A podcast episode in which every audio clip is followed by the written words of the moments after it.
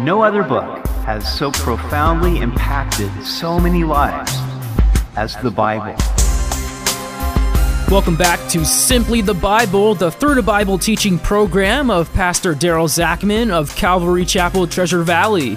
Today we look at the instructions the Lord gave Moses so that his people would always worship him continually. We hope you'll join us now as Pastor Daryl continues in Exodus chapter 29 on Simply the Bible. How often should we worship God? Twice a year? Christmas and Easter? Once a month? Once a week? Daily? The answer may surprise you. Now that God had given instructions to Moses for building the tabernacle, for making the priestly garments that Aaron and his sons would wear, and for consecrating the priests, God moved to the actual sacrifices that they would be offering as they ministered to the Lord.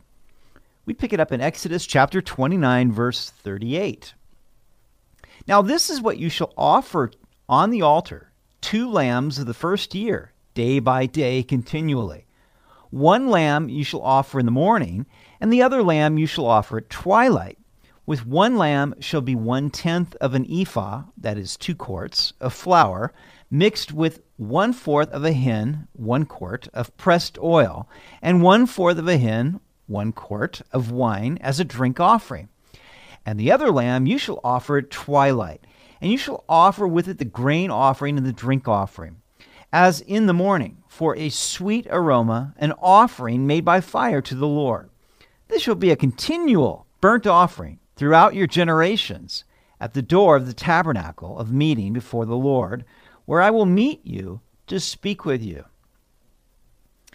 Two lambs would be sacrificed as a burnt offering every day, one in the morning and one in the evening. This was a perpetual reminder that the only way to worship God was through death. Blood had to be shed for the remission of sins, because the wages of sin is death. The burnt offering was a sweet aroma to the Lord and it foreshadowed the offering of Christ on the cross. Included with the lamb was a grain offering of flour and oil and a drink offering of wine. In this way, the worship would be continual, every day, twice a day. The sweet savor was a continual reminder to the Lord that Israel was his covenant people.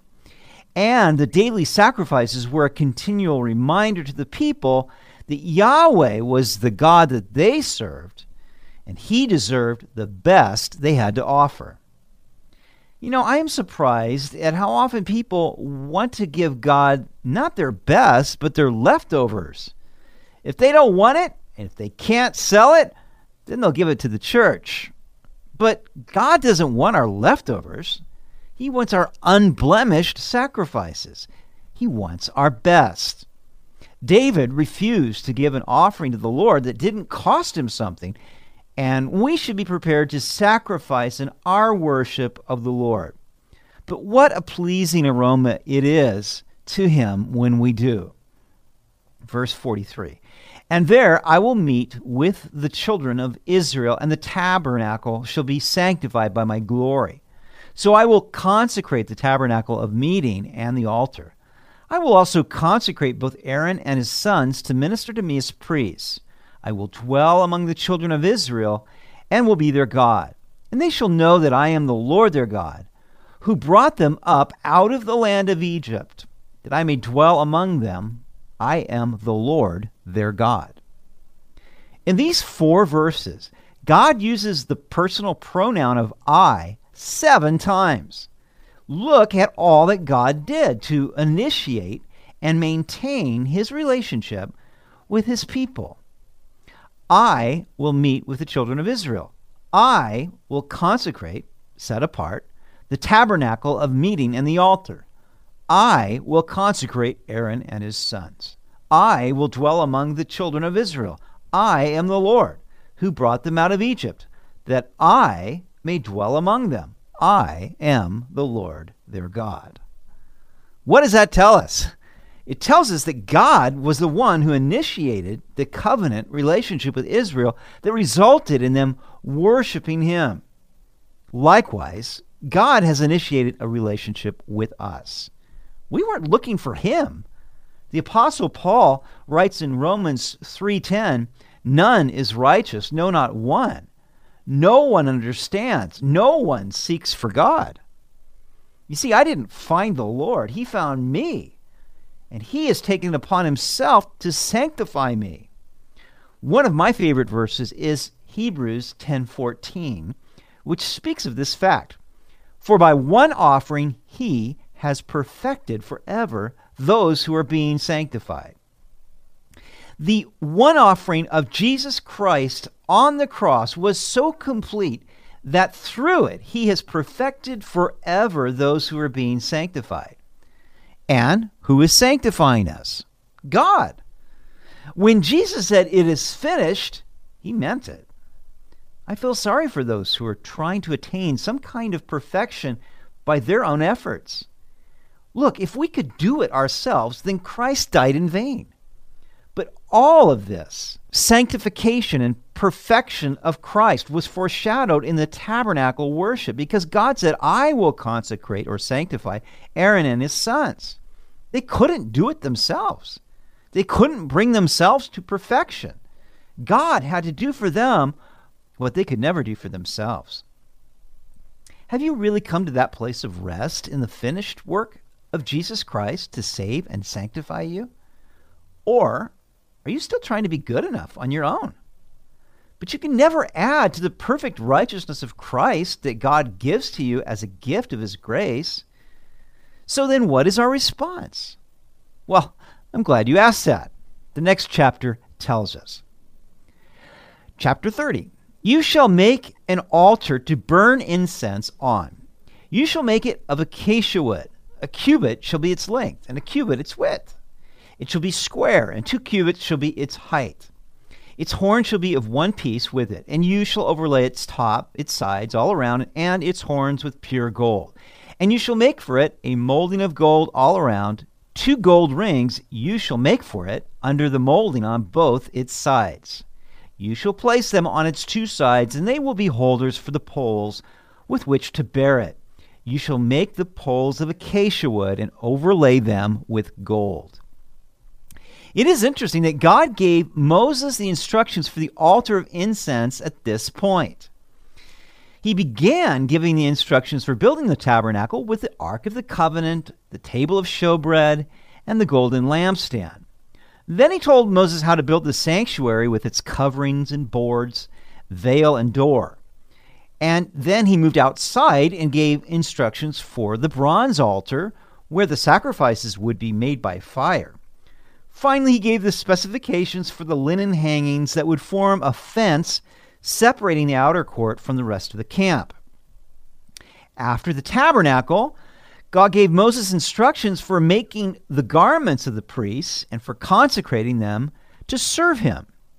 Now he returns back into the sanctuary to give instructions for building the altar of incense. Why now? Why did he do it in this order?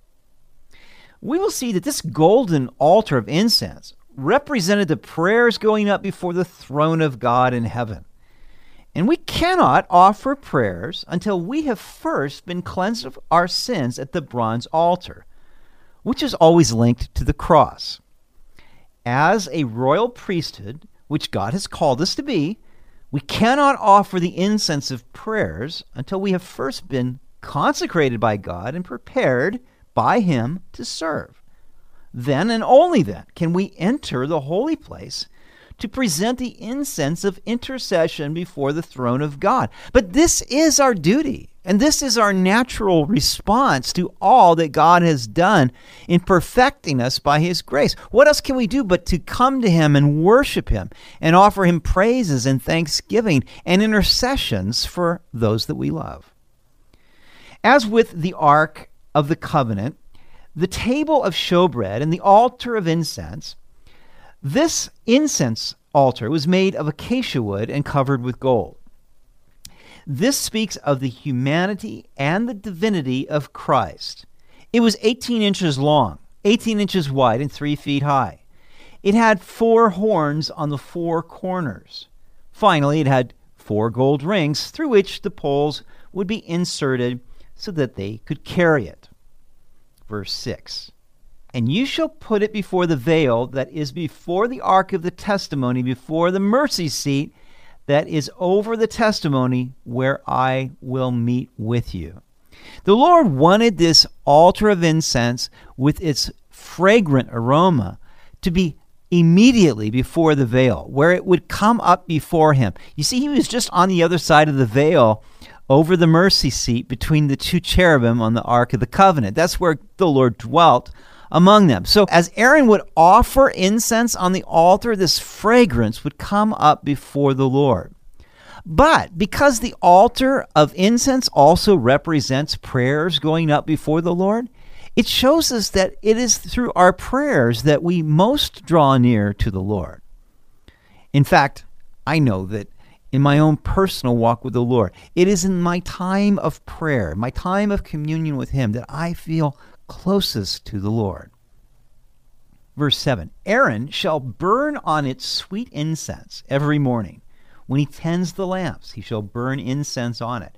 And when Aaron lights the lamps at twilight, he shall burn incense on it, a perpetual incense before the Lord throughout your generations. You shall not offer strange incense on it, or a burnt offering, or a grain offering, nor shall you pour a drink offering on it. And Aaron shall make atonement upon its horns once a year with the blood of the sin offering of atonement.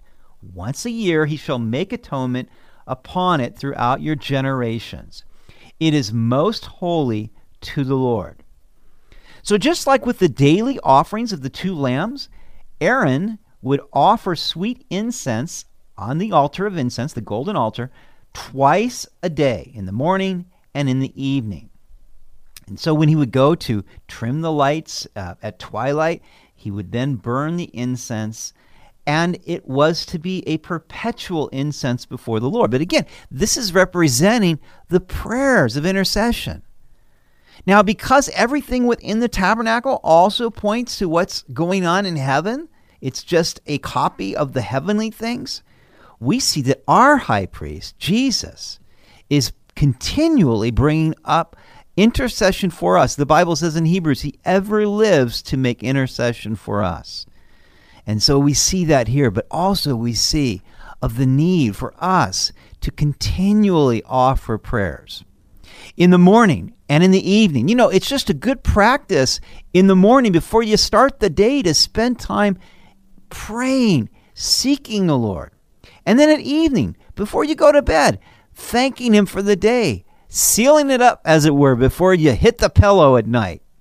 But then also, Paul tells us, pray without ceasing so that there's the continual fragrance going up. Just just spurts of prayer throughout the day. Lord, what should I do here? Lord, give me wisdom in this. Oh, Lord, bless so and so, you know.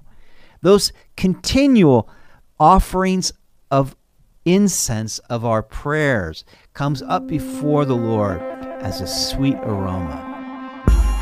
You've been listening to Simply the Bible, the Through the Bible teaching program of Pastor Daryl Zachman of Calvary Chapel, Treasure Valley. They meet Sunday mornings at 10:30 at Pepperidge Elementary School in Boise. Also, to listen to any of Pastor Daryl's teachings or to find out more about the church, go to their website at calvarytv.org. We'd really love to hear from you. You can also text welcome to 208 314 3377. That's 208 314 3377. When it came to numbering the people in Israel, the Lord was very particular about how it was to be done. Tomorrow we're going to find out why. We hope you'll join us as we continue in Exodus on Simply the Bible.